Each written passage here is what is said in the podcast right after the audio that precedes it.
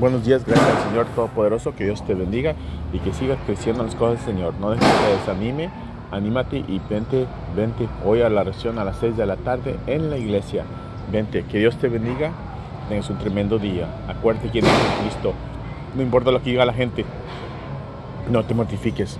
El verso de hoy es Salmo 51, 1 y 2. Dice, Ten misericordia de mí, oh Dios, porque tu amor no falla, porque tu gran compasión.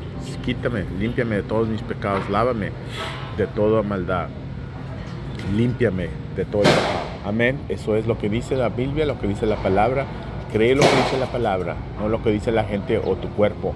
No dejes tus pensamientos, tus feelings, tus pensamientos que te, te este, desvíen Dale gracias al Señor por lo que ha hecho en tu vida y Dios te bendiga. En nombre de Jesús. Amén.